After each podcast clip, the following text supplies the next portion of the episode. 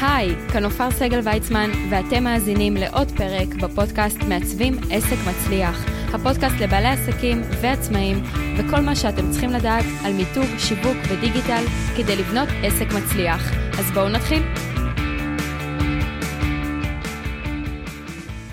טוב, שלום לכולם, כאן נופר סגל ויצמן, והיום אנחנו בפינתנו, טוב ששאלת, שבעצם זה הפרק האחרון של הפינה לשנת 2020, אנחנו נחזור לפינה הזו ב-2021.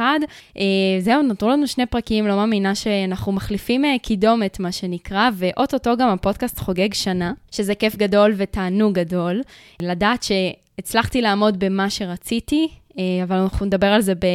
כשנחגוג באמת שנה. אז בפינתנו טוב ששאלת, בעצם יש לנו שאלות מהמאזינים, אה, שהם פשוט שולחים לי בשאלון כאן למטה, מצורף לכל פרק כזה, ובעצם אה, מעלים כל מיני נושאים שיכולים בעצם לעניין את כולכם או לענות לשאלות דומות לשלכם. היום השאלה היא של רונית, רונית היא קונדיטורית, ורונית שואלת, נופר שלום, העסק שלי קיים כבר כמעט עשור, ואני שוקלת למתג מחדש את העסק, לאור העובדה שהוא התפתח גם לקורסים, סדנאות ואירועים. אני מאוד חוששת מהתהליך ומהשינוי. רציתי לשאול אותך, איך יודעים שזהו השלב הנכון למתג את העסק מחדש? וואו, רונית, שאלה מעולה, גם בדיוק שנייה לפני שמתחילים שנה חדשה, וזה הזמן באמת אה, להתחדש ולרענן, וזו שאלה מעולה, כי הרבה בעלי עסקים בשלב מסוים, בגלגול העסק שלהם, בעצם כן שוקלים לעשות מיתוג מחדש. קודם כל, חשוב לי לומר שזה מבחינתי, מבחינת הדעה המקצועית שלי, זה מהלך נכון ב-99% מהמקרים, אבל בואו נבין רגע באמת מהם הקריטריונים לצאת למיתוג מחדש. אז הדבר הראשון זה קודם כל שהעסק יתפתח, ולמה אני מתכוונת? הרבה פעמים בתחילת הדרך, אה, לא לכל בעלי עסקים יש את התקציב הראוי. להשקיע במיתוג איכותי. נכון, הולכים אה, אולי לבית דפוס ועם הגרפיקאית שם מייצרים איזשהו משהו ראשוני שהעלויות שלו הן לא גבוהות ו- וזה מספיק לכם כדי לצאת לדרך. מה שקורה באמת, כמו אצלך רונית, אחרי עשור, יכול להיות שאתם מרגישים שהלוגו נשאר איפשהו מאחורנית, והעסק שלכם מתקדם והתפתח והוא במקום אחר, וזה כבר לא, זה כבר לא עובד על אותו קו. אה, אתם, הרבה פעמים אה, בעלי עסקים שמגיעים אליי באמת למיתוג מחדש, אז הם באמת מדברים על זה שזה כבר לא מייצג אותם, או שהם אפילו מתפתחים, הם לא מראים את הכרטיס ביקור לאף לקוח, או מרגישים שזה כבר לא הם. זה ממש מעין תחושה פנימית כזו. אפילו קצת זלזול, זאת אומרת, הם תמיד מציגים גם את הלוגו הזה כי בסדר, הייתי בהתחלה, לא היה לי כסף, מתחילים לתרץ עכשיו. בלי שהעברתי עליהם ביקורת, בלי שאמרתי להם משהו לא בסדר על הלוגו הזה. שוב, זו תחושה פנימית שלכם מול הלוגו הזה. אם אתם מרגישים שהוא לא באישור קו מולכם, מול הערכים שלכם, מול המקצועיות שלכם, אוקיי? הוא לא משדר את המקצועיות הזו, אז זה הזמן למיתוג מחדש. אז זה דוגמה ראשונה.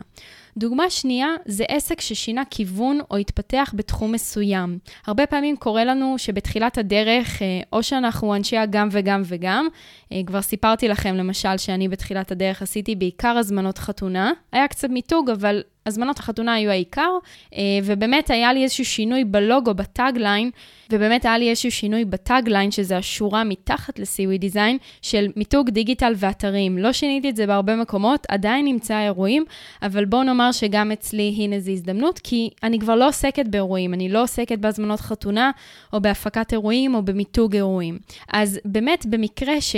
זה לא חלק רק מה tagline, אלא הלוגו עצמו כבר לא מדבר את הכיוון שלכם, או את התחום שבו אתם מתעסקים היום, אז זה באמת הזדמנות למיתוג מחדש, או נניח עסק שבתחילת הדרך, נניח מאמנת אה, אישית, קואוצ'רית, שהיום זה בית ספר אה, לעסקים להתפתח בצורה מסוימת. אז יכול להיות שהשינוי יהיה מהשם שלה לשם כללי של עסק. אז בוודאי שצריך פה מיתוג מחדש, זה כבר לא רק היא, יש לה המון מנטורים וכדומה. זו דוגמה נוספת לעסק שצריך לעשות מיתוג מחדש, שזה באמת שלב נכון. והדבר השלישי, זה הרבה פעמים דווקא מהמקום של השם שלכם, לא מילולית, אלא השם שצברתם בחוץ, שזה אומר בעצם המוניטין והתדמית שלכם. הרבה פעמים, שוב, בתחילת הדרך, בעלי עסקים לא משקיעים בזה כמו שצריך, לא שמים את התקציבים הנכונים למיתוג שיישאר איתם לאורך המון שנים. ויחד עם השנים, כמו שגם העסק מתפתח, גם אתם מתפתחים. השם שלכם צובר תאוצה, צובר מוניטין, ומשהו גם פה נשאר מאחורנית. זה קצת כמו אחד שדיברתי עליו, אבל יותר מהפן של מי אתם, ולאו דווקא רק העסק. ובמקרים כאלו גם כן כדאי לעשות מיתוג מחדש. אמ, רונית, לא צריך לחשוש ממיתוג מחדש, שגם נורא חשוב לי לומר, שכשעושים תהליך של מיתוג מחדש, טוב, שומרים על הרבה דברים מהמיתוג הקודם, אבל באזכורים מאוד מאוד קטנים, אם זה הצבעוניות, אם זה הפונט, אם זה רק לרענן את, ה, את הסמל בעצם, זאת אומרת להביא אותו, לעשות לו את תהליך המודרניזציה לשנת 2021. כי נניח הוא נבנה לפני עשר שנים, ואז היה סגנון של הרבה יותר אפקטים וכל מיני בשטותניקיות וקשקושים. היום למשל הסגנון הוא הרבה יותר נקי. פשוט, ומה שקורה באמת הרבה פעמים במיתוג מחדש, לפחות אצלי, כשמגיעים אליי, אז זה לנקות את כל המניירות האלה מסביב, אנחנו חוזרים ליסודות, עובדים על היסודות, שומרים על הערכים של המותג, או על הצבעוניות, או על הפונטים, הרבה פעמים גם וגם, ורק משדרגים את זה. אני מדברת ספציפית על הלוגו. אבל כמובן שכשעושים תהליך של מיתוג מחדש, כבר מחשבים מסלול מחדש על כל מה שקורה בעסק. כל המוצרים שיש לו, איזה מוצרים כבר לא רלוונטיים הרבה פעמים כשמגיעים לשלב הזה של מיתוג מחדש. זאת אומרת, עוצרים רגע את כל הפעילות של העסק, אה, תיאורטית אני מתכוונת, כן, לא באמת בפועל, ויושבים על הדברים, שנייה להסתכל על זה במבט מלמעלה. מי אנחנו, מה אנחנו, למי אנחנו פונים. יכול להיות שעם השנים, פעם פנינו גם לנשים, גם לגברים, גם לילדים, היום אנחנו פונים לילדים בני 14 בלבד. ו, ובמקרים כאלו, מיתוג מחדש צריך פתאום לעשות את השינוי, להתאים לקהל היעד הנכון. בצבעוניות הנכונה, בפונטים הנכונים, ועדיין לשמור על ערכים מתוך הלוגו הקודם. בגלל השם, בגלל המוניטין, אנחנו לא רוצים לבלבל את הלקוחות שלנו הקבועים, שאולי קרה פה איזשהו זעזוע בעסק, אלא ההפך, לשדר את השדרוג הזה, את ההתקדמות, וכמעט תמיד כשעושים מיתוג מחדש, כל הלקוחות הוותיקים מאוד עפים על זה, ואיזה יופי, וכיף לראות, זאת אומרת, מאוד מפרגנים, כי הם מכירים אתכם כבר המון שנים, הם בעצם מרגישים אנשים שהם היו איתכם שם מההתחלה, הכירו את מה שכבר היה וכדומה. אה, וחשוב לומר, מיתוג מחדש זה לא בושה, כל העסקים הגדולים עושים תהליכים של מיתוג מחדש כל כמה שנים, אם זה בזק, אם זה קוקה קולה, אפל. אם תראו את הלוגו הראשון של אפל, אתם לא תאמינו לי. גוגל, אוקיי?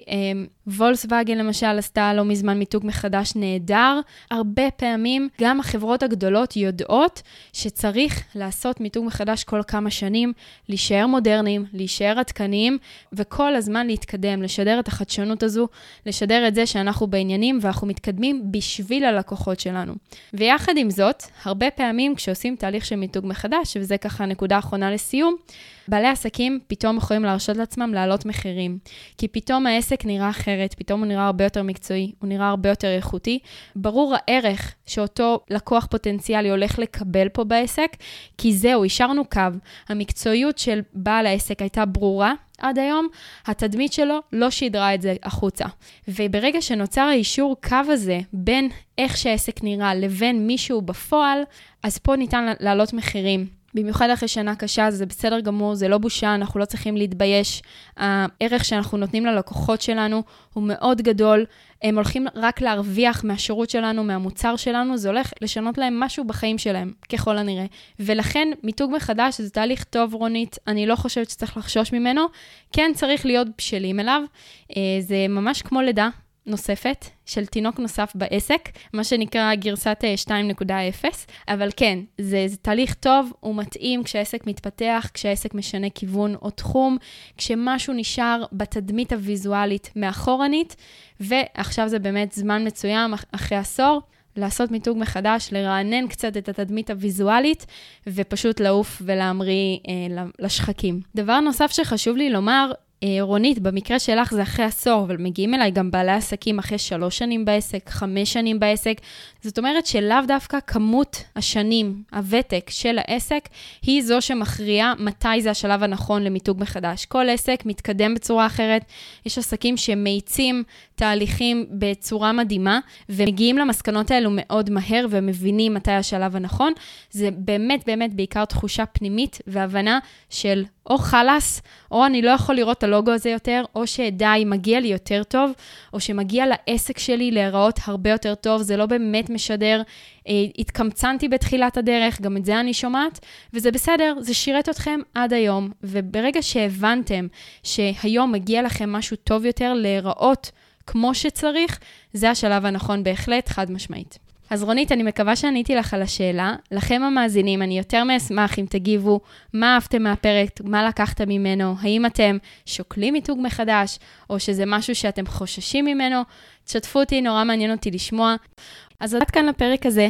אם אהבתם את הפרק, תלחצו subscribe או follow באפליקציה שבה אתם מאזינים, כדי שתמיד תקבלו עדכונים ברגע שיוצא פרק חדש.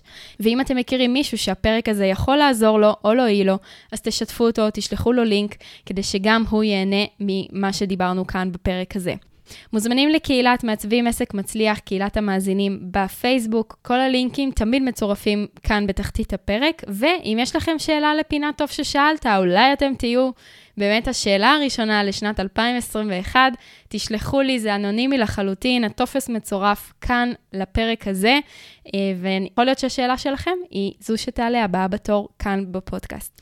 ואני רוצה לשתף אתכם שהפרק הבא של הפודקאסט הוא פרק נהדר. אני לא רוצה לעשות ספוילר גדול מדי, אבל מגיע לכאן מרואיין שחיכיתי אה, הרבה זמן להביא מישהו בתחום הזה.